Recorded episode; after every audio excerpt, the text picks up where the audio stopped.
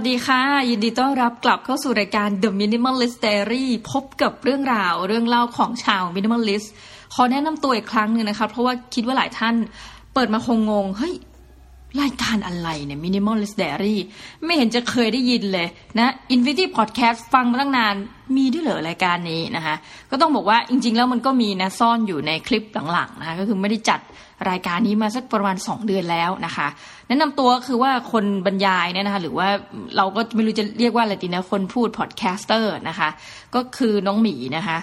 มีอาชีพงานประจำกับเขาเหมือนกันนะคะเพิ่งหัดทำงานประจำได้ไม่นานน้องเรียนตามตรงนะคะ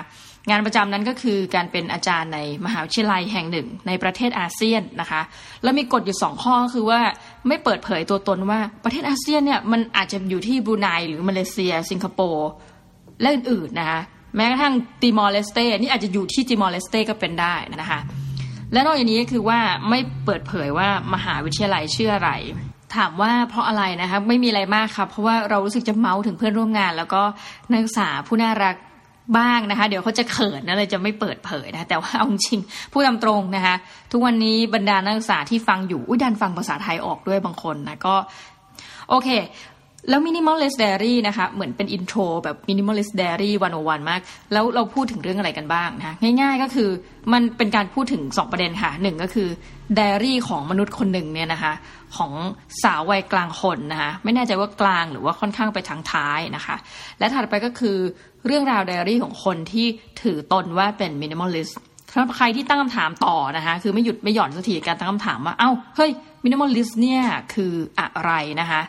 อยากจะบอกแบบแมทพิรณีเบาๆว่า ย้อนกลับไปดูที่ต้นคลิปจ้านะคะ ก็คือ episode หนึ่งได้อธิบายไว้พอสมควรเกี่ยวกับความหมายนะของ minimalist นะคะ เอาแหละวันนี้อย่างไรก็ตามหายหัวไปสองเดือนเนี่ยต้องมานั่งคุยท่านผู้ฟังฟังเฮ้ยเราไปเจออะไรบ้างนอกจากการที่เริ่มที่จะมีงานการในรูปแบบใหม่เข้ามาที่ต้องมีความรับผิดชอบมากขึ้น หรือเปล่าไม่แน่ใจนะคะแต่ว่าก็มีอะไรใหม่ๆขึ้นมาทำเยอะ ต้องบอกว่าปีนี้ทำงานมาสามปีนะคะเพิ่งจะเป็นมนุษย์เงินเดือนในอายุช่วงที่แบบอายุเยอะมากแล้วอะ่ะคือจนคนอื่นเขาไปไหนตัวไหนแล้วเพิ่งมาเริ่มทำงานก็จะแบบเหมือนเป็นคนที่มีอายุเยอะนะคะ แต่ว่ายังมีความอย่าเรียกว่าไฟแรงนะ แต่ว่ามีความแบบอุ้ยอ่อนโยนนะคะแต่ว่างานอันนี้ทำยังไงทำไม่เป็นอะไรแบบนั้นค่อนข้างเยอะพอสมควร ทีนี้ประเด็นก็คือว่าหลังจากทำงานมาสามปีก็คือลองสรุปตัวเองสักนิดหนึ่งนะจริงๆยังไม่ครบสามปีดีด้วยซ้ำเดี๋ยวสัก ประมาณรู้สึกจะสิ้นเดือนเนี้ยถึงจะครบสามปี เราได้ได้ทำอะไรมาบ้างนะคะ ในรอบสามปีนี้ สิ่งหนึ่งที่น่าสนใจก็คือตอนนี้อะถ้าเกิดว่าใครเคยฟังรายการแต่เดิมเนี่ยจะรู้ว่าผู้จัดรายการนะน้องหมีเนี่ยเป็นโรคกลัวเครื่องบินขั้นรุนแรงเลย ขั้นรุนแรงมากคือเคยถึงขั้นต้องไปหาแบบหมอเขาเรียกนักจิตวิทยา เพื่อวิเคราะห์อาการว่าเฮ้ยทำไมคนเรามันอย่างน้องหมีเนี่ยถึงได้กลัวเครื่องบินขนาดนั้นนะคะ ปรากฏว่าข่าวดีที่ผ่านไปก็คือว่าตอนนี้อาการดีขึ้นตามลำดับ แต่ว่าแน่นอนยังเป็นคนขี้กลัวมากเมื่อเทียบกับคนทั่วไป เพียงแต่ว่าไม่มีอาการที่แบบอิดออดนะคะ คือถ้าเป็นแต่ก่อนเนี่ยจะรีบแบบหาเขาอ้างไปเลยว่าแบบไม่อยากบินอะไรเงี้ยเดี๋ยวนี้คืออาการดีขึ้นเหมือนแบบเออเหอะเพราะว่าอยู่มาสามปีนะคะ มีไฟล์บินไปประมาณสักสามสิบครั้งอะประมาณเนี้ยแล้วก็เดี๋ยวเดือนหน้าก็บินอีกนะคะไปอินโดนีเซียโอ้ไม่ใช่เดือนหน้าเดือนนี้แล้วนะคะไปอินโด เดี๋ยวก็จะมาเล่าให้ทุกท่านฟังเพราะว่า อินโดเนี่ยนะบอกเลยในฐานะคนกลัวเครื่องบิน เป็นหนึ่งในน่านฟ้าที่บินแล้วเครื่อง turbulence บ่อยมากนะคะแบบว่าเฮ้ยเครื่องสั่นอีกแล้ว เครื่องสั่นอีกแล้ว เหตุผลหนึ่งคือมันเหมือนกับเส้นอะไรสองเส้นเนี่ยโอเค ตายแล้วไม่ใช่สายบิดแต่ว่ามาบรรจบกันนะคะทำให้อากาศเนี่ยมันคือเหมือนแบบ เส้นศูนย์สูตรอะไรประมาณนี้อากาศมันจะปรับเปลี่ยนแบบกระทันหันเยอะมาก แล้วอินโดเนี่ยเป็นหนึ่งในประเทศที่นะพูดตามตรงเนื่องจากเกาะแก่งมันเยอะนะคะเป็นแบบหมื่นหกพันกว่าเกาะอะไรอย่างนี้ใช่ไหมปัญหาของอินโดก็คือว่าการเป็นเกาะเป็นแก่งเนี่ยมันทำให้การบินเนี่ยค่อนข้างบินไปได้ยากลำบากนะบางครั้งเนี่ยมันจะลงบนแบบภูเขาอะไรประมาณเนี้ยแล้ว กว่าน่านฟ้าจะเปิดโอ้ลำบากไปหมด ก็เป็นหนึ่งในเอาพูดง่ายๆนะเป็นประเทศที่มีอัตราเครื่องบินตกเยอะ พูดทำตรงโอ้ยไม่น่าพูดเลยนะคะแล้วก็จะบินปลายเดือนนี้อยู่แล้วตื่นเต้น ตื่นเต้นมาก เพราะจะเป็นครั้งแรกที่จะไปอินโด ยังไงฝากออขอเขาเรียกว่าอะไรนะ ขอคำแนะนำกับพี่ๆที่เคยไปอินโดมาแล้วด้วยนะคะว่ามันมันยังไงบ้างนะคะน่านน้ำนั้นเป็นอย่างไรอะไรอย่างนี้นะคะหูขนาดนั้น เอาละค่ะ มันไม่เกี่ยวอะไรกับ minimalist diary ของเราเลยนะ วันนี้ จะมาพูดถึงเรื่องอะไร แล้วไปเจออะไรมาบ้างเนี่ยในรอบ 2 เดือนที่ผ่านมา ต้องบอกว่ามีอีเวนต์ติงต้องอันนึงและการที่เกิดขึ้นร่วมกับน้องชาย แล้วแบบเฮ้ยรู้สึกว่าควรจะมาแบ่งปันท่านผู้ฟัง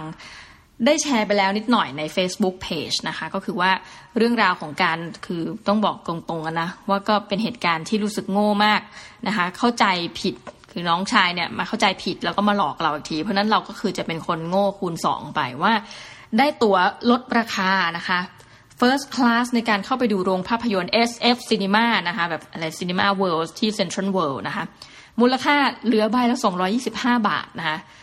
ก็ตื่นเต้นดีใจว่าแบบเออไปดูเหอะแบบไหนเลี้ยงน้องหน่อยแน่ ไม่เจอกันนานนะตามภาษาพี่ที่ดี ปรากฏว่าน้องเข้าใจผิดโดนตัดบัตรไปแล้วนะคะ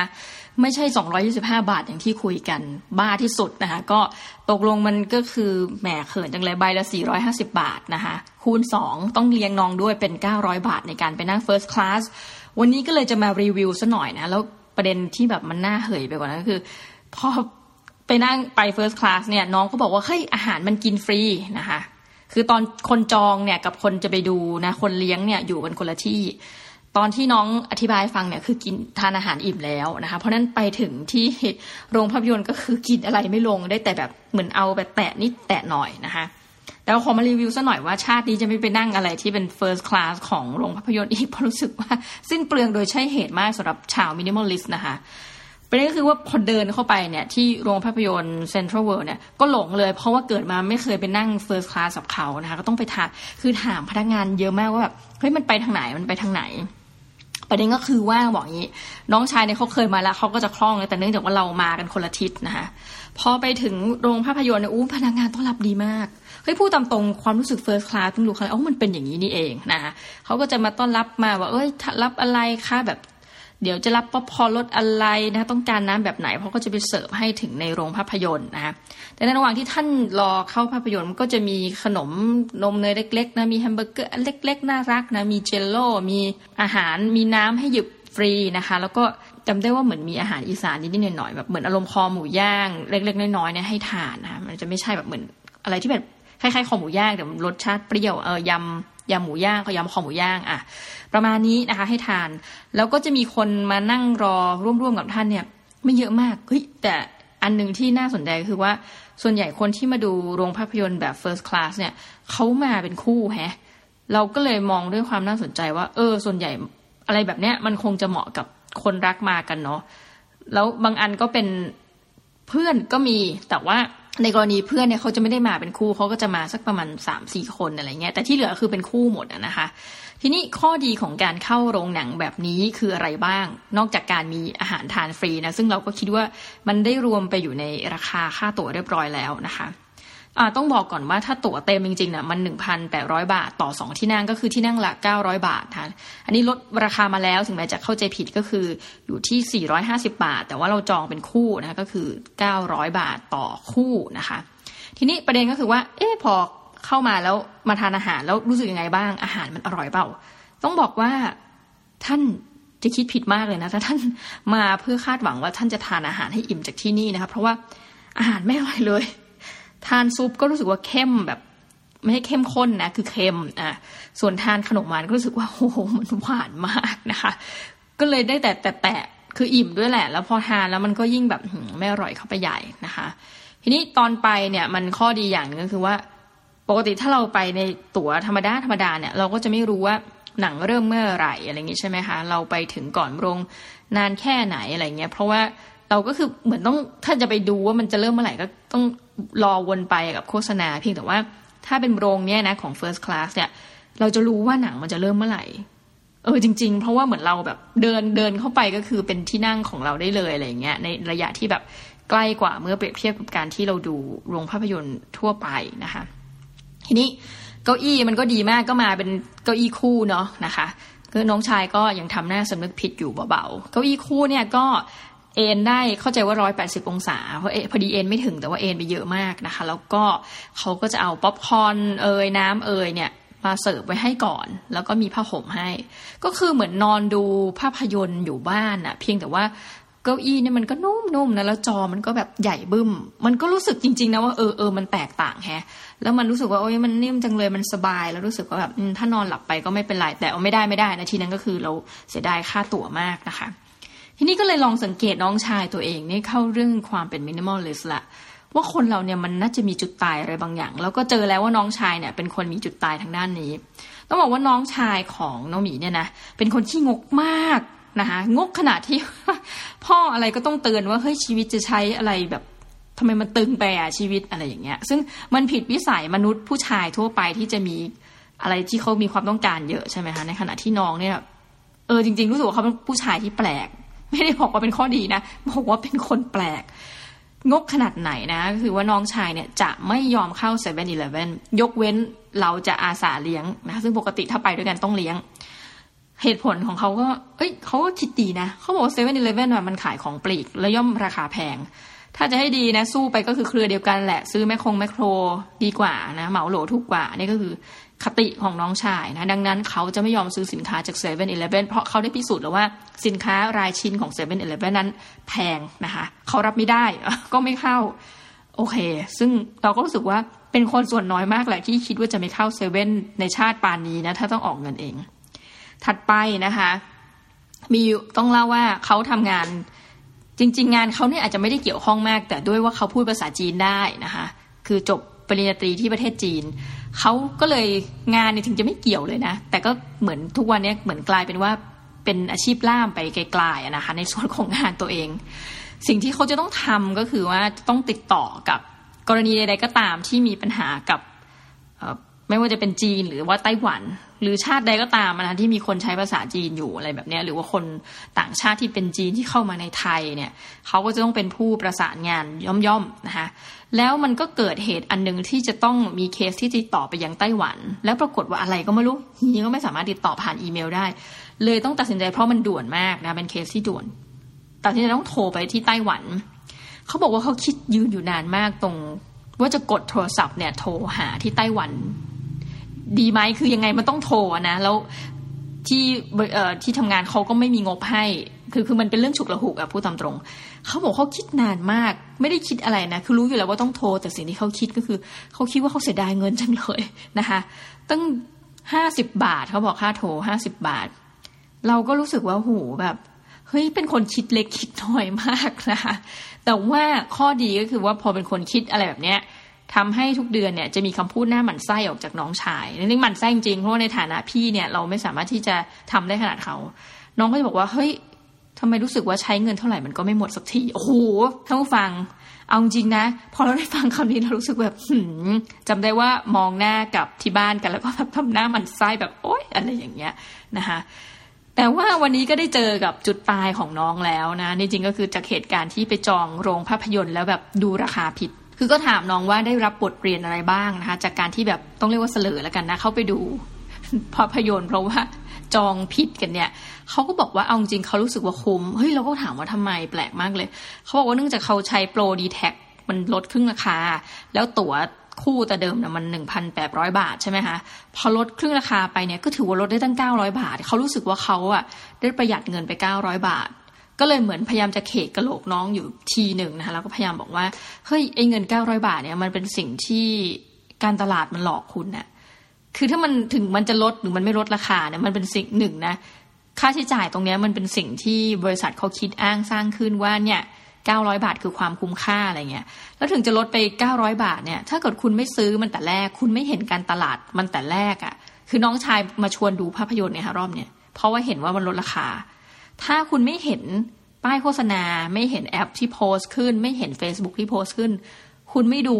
แต่แรกแล้วคุณเลือกที่จะเข้าโรงแบบธรรมดา นั่นแปลว่าคุณก็เดินเข้าไปอย่างคนปกติตั้งแต่แรกอะ่ะ อันนี้เพราะโดนการตลาดหลอกแล้วทำให้คิดว่าลดลงไป 900 บาทประหยัดตั้ง 900 ซึ่งจริงไม่ใช่นะคะจริงๆก็คือเสียเงินมากขึ้นนั่นแหละ เพื่อแลกกับความสะดวกสบาย ก็เลยลองเค้นน้องชายไปอีกเพราะว่ารู้สึกว่า เอ๊ะเนื่องจาก ว่ามันต้องมีเหตุการณ์อะไรแบบนี้อีกอะ คนอะไรจะพลาดง่ายๆ ในในการจองตั๋วเรื่องเล็กๆน้อยๆเท่านั้นเอง เพราะว่าจำได้ว่าต้องมีถามย้ำไปสี่ห้ารอบว่าราคาเท่านี้แน่นะ เพราะรู้สึกตังหิดตังหิดจริง ๆ ว่า เฮ้ย มันถูกผิดปกติ แต่ตอนนั้นเรากำลังทำธุระอยู่เราก็เลยแบบเหมือนวางใจนะให้เขาเป็นคนจัดการจอง ถึงแม้ว่าเราจะจ่ายก็ตามนะบ่นอีกครั้ง ปรากฏว่าพอทำไปทำมาเฮ้ยชีวิตเขาเคยเบอร์หัวกระแทกครั้งจนเราสึกว่าเราจะไม่ไว้ใจน้องชายตัวเองแล้วอย่างน้อยก็คือในรอบปีสองปีนี้นะคะเขาบอกว่าเขาเคยเบลอ เพราะว่าเขาทำงานตอนนั้นอยู่ในประเทศจีนนะตอนตอนเรียนปริญญาตรีอยู่ที่ประเทศจีนเขาทำการจองตั๋วบินภายในประเทศจีนนี่แหละ แล้วจองผิดนะคะก็คือเบลอ check out เรียบร้อยจอง business class ปัญหาก็คือ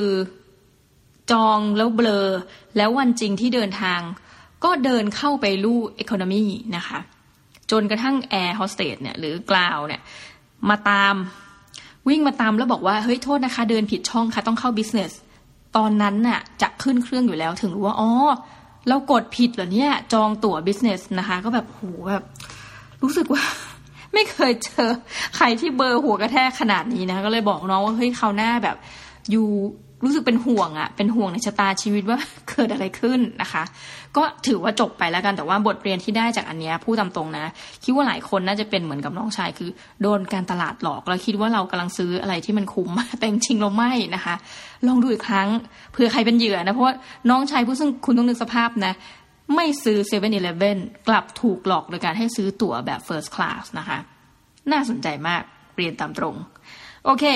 มาอีกทีหนึ่งเรื่องนี้จริงๆวันนี้จะคุยเรื่องอะไรนะคะต้องบอกว่าในรอบหลาย ๆ สัปดาห์ที่ผ่านมาเนี่ย เดินทางไปพบกับเพื่อนๆ คนไร้บ้านมานะคะ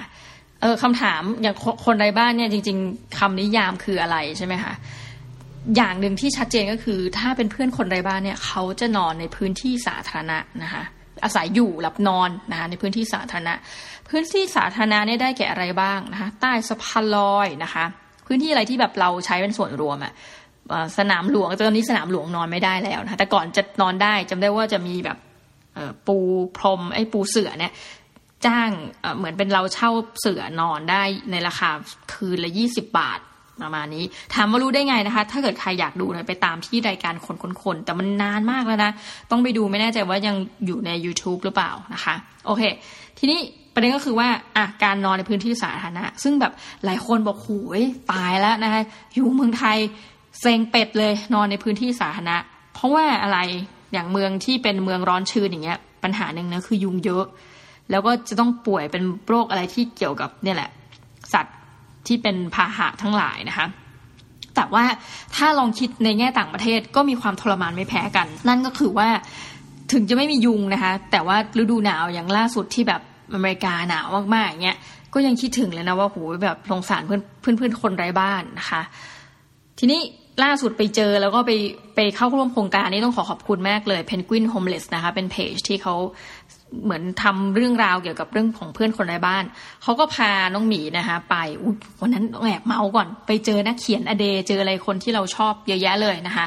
ไปเจอลูกสาวตอนหลัง ตอนหลังเพิ่งรู้นี่คือความเขินอีกอย่างนึงก็คือ ไปเมาอยู่ตั้งนานนะพูดถึงหนูอ๋อเป็นนักเขียนแล้วค่ะอะไรเงี้ยก็แบบนั่งเมากันแบบวินักเขียนเป็นยังไงแบบรายได้ดีไหมอะไรเงี้ยปรากฏมารู้ตอนหลังว่าคนที่คุยด้วยนะคือลูกสาวของคุณสรกลนะดุลยานนท์หรือคุณหนุ่มเมืองชันนะคะ ก็แบบอืมเขินน่ะ แล้วก็อีกทีก็เห็นแบบพี่คนนึงนะคะ ก็บอกเอ๊ะพี่คนนี้รู้สึกว่าหน้าคุ้นอะไรเงี้ย แล้วก็คุยไปคุยมาก็เลยรู้ว่าเป็นคุณวิไลรัตเอมเอี่ยมนะคะก็เป็นนักเขียนของอเดลแล้วจริงพิมพ์หนังสือมาหลายเล่มแล้วเหมือนกัน คือคือไปเจอคนที่แบบเหมือนเราอะอาจจะไม่คุ้นหน้าเขาจริงๆไงแต่เราเห็นงานของเขานะ ผลงานของเขาผ่านทางตัวหนังสือนะแล้วรู้สึกฟินมากอะนี่ต้องขอบคุณเพนกวินโฮมเลสอีกครั้งหนึ่งนะคะ แต่ว่าเอาละงานเราเนี่ยไม่ได้เกี่ยวกับการไปเมาส์กับนักเขียน แต่คือการเดินไปเพื่อเจอกับเพื่อนๆชาวคนคนไร้บ้านนะคะแล้วก็นั่งคุย พูดคุยสอบถาม ก็อธิบายไม่ถูกนะว่า หลังจากพูดคุยสอบถามนี้เราจะได้อะไรมากขึ้นในแง่ว่า เราก็ยังไม่ใช่คนไร้บ้านนนาทีนี้นะคะ แล้วเราจะช่วยเขาได้ยังไงอะไรเงี้ย อันนี้คือเป็นคำถามหนึ่งที่น้องหมีเองเนี่ยจะต้องคิดต่อ เพราะว่ามันเหมือนไปเจอกันหนึ่งครั้งอ้าวแล้วก็จบนะคะแต่หลังจากนี้เราจะทำอะไรเดี๋ยวจะต้อง มานั่งคุยแล้วเดี๋ยวอาจจะเล่าให้ท่านผู้ฟังฟังนิดหนึ่งเอาแหละทั้งหมดทั้งมวลก็คือเดินไปเจอเลยที่สถานีหัวลำโพงนะคะ ประเด็นก็คือว่าถ้าเราจะไปคุยกับเพื่อนๆคนไร้บ้านเนี่ยทางที่ดีก็คือว่าควรจะต้องมีเขาเรียกว่าอารมณ์แบบ gatekeeper อะไรก็ตามแต่เหอะมันก็แล้วแต่ศัพท์แต่ละคนคืออยากจะเรียกเรียกอะไรก็เรียกไปเถอะก็คือคนที่จะแบบสามารถเปิดช่องปู้นะคะให้เราอะเดินเข้าไปคุยได้ น้องหมีก็คือมีคนนำทางก็คือเป็นเด็กที่เคยเป็นเยาวชนคนไร้บ้านนะตอนนี้เขาอยู่ในศูนย์พักพิงของเอกชนละก็เลยไม่ได้เป็นคนไร้บ้านอีกต่อไปนะคะก็เขาก็พาไปคุยกับเพื่อนๆ เขาบอกเนี่ยบางคนเขาก็ชี้ไปว่าเขารู้จักนะตั้งแต่เป็นเด็กเลย ก็อยู่มาด้วยกันเล่นมาด้วยกันที่หัวลำโพงนะคะ เราก็แบบเออสอบถามอะว่าไอ้นอนที่ไหนกันบ้างเนี่ย คนไร้บ้าน ส่วนใหญ่ถ้าเป็นตอนยังไม่ดึกมากนะยังไม่นอนดังนั้น สิ่งที่เศร้านะก็คือว่าจะเหมือนถูกบังคับว่าจะต้องนอนดึกก็คือเริ่มนอนหลังจากที่หัวลำโพงปิดนะซึ่งก็คืออยู่ที่ประมาณห้าทุ่มเที่ยงคืนไปแล้วอะไรทำนองนี้นะคะ เราก็จะเห็นคนที่มีอายุอยู่ฝั่งหนึ่ง คนส่วนใหญ่เนี่ยเอาจริงๆนะ ถ้าเป็นคนไร้บ้านเนี่ยเขาก็พยายามจะอยู่ในที่สว่างพอสมควร ไม่มีใครอยากอยู่ในที่มืดหรอกนอกจากประเด็นยุงเยอะคือมันให้ความรู้สึกความอันตรายอะค่ะทีนี้อะเขาก็จะนอนรวมๆกัน แล้วก็เยาวชนคือเหมือนว่าแต่ละรุ่นแต่ละวัยเนี่ยเขาก็จะอยู่รวมๆกันเหมือนกันนะเยาวชนเขาก็จะมานั่งเล่นมือถือมาเล่นอะไรคือเป็นเหมือน เราดูไม่ออกเราก็เป็นเหมือนเยาวชนทั่วไปนะคะ ทีนี้พอน้องที่เขาพาไปคุยเนี่ยสักพักก็มีคนเริ่มมาคุยกับเรามากขึ้นเพราะเขารู้ว่าเออเราก็คงแบบดูไม่หน้าตาดูไม่อันตราย ในแต่ระหว่างที่คุยเนี่ย มันมีอะไรเกิดขึ้นเยอะมากเลย คุยคุยไปบางทีน้องเขาบอกเฮ้ยตำรวจมาแล้วเขาก็พาเราเดินหนีออกไปอะไรเงี้ย คือเขาก็กลัวตำรวจจะมาจับนะคะคำว่ากลัวนี่คือตำรวจจะจับแล้วก็พาส่งไปยังแบบ ถ้าเด็กก็คือ ไปอยู่บ้านรวมๆกันแต่เขาบอกว่า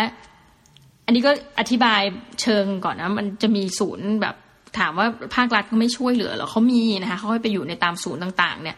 แต่ว่าหลายคนที่เราแอบเข้าใจนะศูนย์เนี่ยบางทีมันมีกฎสตริกมากบางทีแบบอะให้เข้าเวลานี้ตอนออกต้องเก็บของออกไปให้หมดนะแล้วก็ค่อยเข้ามาใหม่นะคะเพราะว่าเขาจะทำความสะอาด แต่หลายคนก็คือคนเราในเวลาไปนู่นมานี่หรือทำงานทำการเนี่ย มันจะมีของติดตัวเยอะไงมันก็อาจจะไม่สะดวกเขาต้องเอาของออกไปหมดนะคะก็เลยหลายคนเลือกที่จะ ออกมาอยู่อย่างเงี้ยสบายใจกว่า มันพูดจริง ๆ นะคือชอบของภาพยนตร์เรื่องหนึ่งมากเลยนะชอแชง Redemption เนี่ยมันมีฉากหนึ่งนะที่มอร์แกนฟรีแมนพูดประมาณว่านกบางตัวเนี่ย มันไม่เหมาะที่จะไปอยู่ในกรงแต่เอาจริงๆ นกทุกตัวเนี่ยก็ไม่ได้เหมาะที่จะอยู่ในกรงถูกไหมฮะทุกคนต่างก็มีความรักในเสรีภาพทั้งนั้น ก็เลยแอบเข้าใจว่าเออทำไมถึงแบบต่อให้มีสถานที่ฟรีให้นอนแต่ถ้ามันไม่สบายใจอะก็มานอนในพื้นที่สาธารณะดีกว่านะคะ ทีนี้น้องผู้หญิงพอพาเดินหนีตำรวจมาเขาก็สอนวิธีการดูตำรวจเลยนะ บอกเนี่ยตำรวจก็คือแต่งตัวแบบไม่รู้เลยว่าเป็นตำรวจ แต่ว่าเสื้อจะชอบใส่เสื้อสีคล้ำๆสีดำสีอะไรเงี้ยแล้วก็เดินเฉยๆมาเนี่ยก็เราก็จะเห็นแบบสักหนึ่งหรือสองหรือสามครั้งเนี่ยนะคะที่เด็กก็จะเริ่มแบบเฮ้ยส่งสัญญาณว่านี่อาจจะเป็นตำรวจ แล้วก็พยายามจะเดินหนีคือเดินเข้ามาในหัวลำโพงทำให้เหมือนว่าไม่มีอะไรเกิดขึ้นทำให้เหมือนว่าเราเนี่ยแบบเฮ้ยไม่ได้เป็นคนไร้บ้านนะ อะไรทำนองนี้นะคะทีนี้ เราก็เห็นเออ อย่างน้องผู้หญิงคนหนึ่งเนี่ยเขาคุยเก่งมากเลยคุยคุยนี่คุยนั่นเรารู้ว่าเฮ้ยอายุยังน้อยมากนะคะ ก็คือจริงๆประมาณยี่สิบเอ็ดเท่านั้นเอง แต่ว่าเป็นยี่สิบเอ็ดที่ผ่านอะไรมาเยอะมากหนึ่งคือ มีลูกแล้วนะคะ ปัจจุบันไม่ได้อยู่กับลูกอย่างเงี้ยแล้วก็ก็ทำงานแบบไปเรื่อยอะนะคะ ปัญหาของคนในบ้านอย่างหนึ่งคือหลายคนไม่มีบัตรประชาชน แล้วการที่จะไปทำบัตรประชาชนเนี่ยบางทีโอ้โหอยู่เขตไกลๆนะคะอยู่ต่างจังหวัดอะไรอย่างเงี้ยหลักฐานหายไปแล้วนู่นนี่นั่นหรือบางคนโตมา คือคุณพ่อคุณแม่ไม่อยู่ อยู่กับคุณยาย ซึ่งก็พออยู่กับผู้สูงอายุก็เอกสารหลักฐานอะไรบางทีมันหายากหายเย็นนะหาลำบากนะคะ ก็เลือกที่จะต้องทำงานแบบที่เขาไม่ได้ต้องการใช้บัตรประชาชน ซึ่งคุณลองนึกดูนะว่า ในโลกใบนี้มันจะมีงานเยอะไหมล่ะ หรืองานที่รายได้ดีไหมล่ะที่รองรับ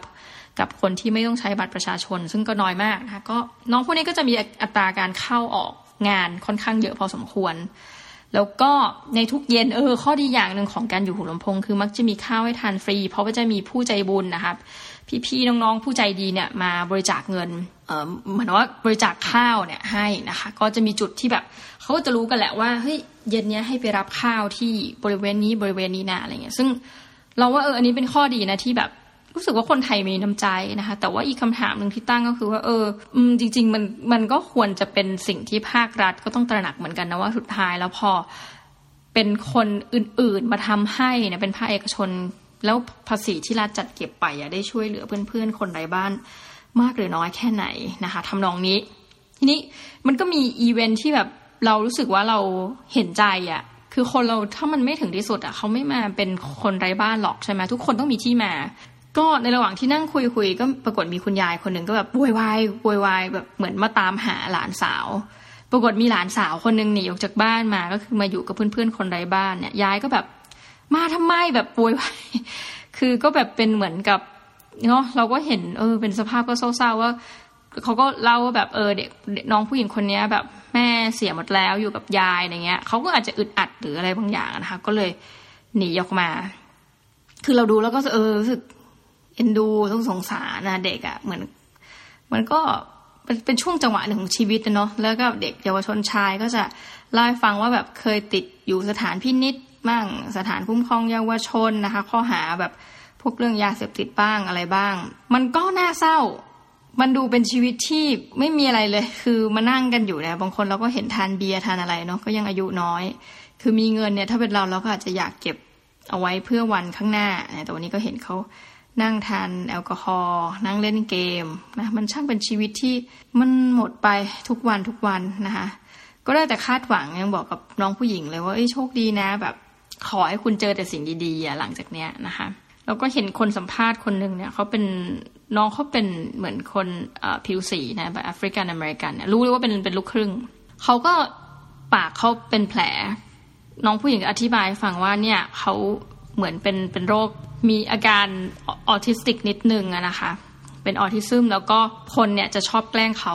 เด็กก็ล่าสุดเนี่ยมีพี่ที่แบบเป็นผู้ชายวัยกลางคนนะไปเตะปากเขาอะไรเงี้ยทำให้เขาปากแตก เขาก็จะเป็นหนึ่งในคนที่แบบเหมือนรู้กันในนั้น ว่าจะเป็นคนที่ถูกแกล้งเนี่ยผลจากการที่เขาไม่เหมือนคนอื่นนะคะก็ เนี่ยเล่ามาทั้งหมดนะคือมันรู้สึกว่ามันเป็นความเศร้ามากเลย แล้วอย่างหนึ่งก็เลยรู้สึกว่า เออ ขอบคุณมากเลยที่ขอบคุณนะ่ะที่ที่มีชีวิตอยู่จนถึงทุกวันนี้แล้วก็คือได้มาเห็นอะไรเยอะนะคะแล้วอยากจะแบบพอเห็นแล้วเออรู้สึกแบบอยากจะบอกให้กับเด็กๆที่เราสอนหนังสืออยู่ อยากจะบอกกับอายังวันนี้ก็มาคุยพอดแคสต์ให้นะคะ แล้วก็ขอบคุณกับการมีชีวิตมากอะขอบคุณที่พ่อแม่เรา หรือหรือเราเองก็ยังไม่เคยผ่านในช่วงที่ลำบากแบบนี้แล้วเรานึกไม่ออกจริงนะว่าคนพวกนี้ต้อง น้องๆเพื่อนๆคนในบ้านเนี่ยต้องแข็งแกร่งเบอร์ไหนอะถึงจะอยู่รอด อยู่รอดแบบมีชีวิตที่ยังมีความหวังในอนาคตนะคะ ทีนี้โปรเจกต์ถัดไปที่จะทำก็คือ เลยจะพาเด็กนักเรียนเนี่ยนักศึกษาเนี่ยไปลงพื้นที่นะคะไปคุยกับเพื่อนๆคนไร้บ้าน เดี๋ยวจะเป็นยังไงเนี่ยเดี๋ยวจะมาเล่าให้ทุกท่านฟังเพราะอีกสักสองอาทิตย์เนี่ยจะได้ไปคุยละพาเด็กๆไปแล้วก็มีกิจกรรมทำร่วมกัน ไม่ว่าจะเป็นโอ้หลายอย่างหัดหัดแยกขยะนะเพราะว่าอาชีพ ฮอตฮิตนะคะสำหรับเพื่อนๆคนไร้บ้านก็คือ การเป็นมนุษย์เก็บขยะกันแล้วก็มาแยกขยะแล้วเพื่อให้ได้เงินจากตรงนั้นนะคะบีเขาจะไปสอนปลูกผักนะคะปลูกผักบนตามสถานที่ต่างๆ แล้วก็รู้สึกว่านอกจากแยกขยะปลูกผักก็จะอาจจะมีเดินเดินดูสถานที่นิดหน่อยนะคะที่ว่าคนไร้บ้านเนี่ยอยู่อาศัยอย่างไรนะคะ โอเค วันนี้ไม่มีอะไรมากค่ะ มานั่งคุยให้ทุกท่านฟังแล้วเวลา ตอนนี้คือพูดไปค่อนข้างเบลอพอสมควร เวลาค่อนข้างดึกแล้วเดี๋ยวคราวหน้าเราจะมาพูดคุยถึงเรื่องอะไร ก็อย่าลืมติดตามฟัง The Minimalist Diary กันนะคะสำหรับวันนี้ขอลาทุกท่านไปก่อนนะคะ สวัสดีค่ะ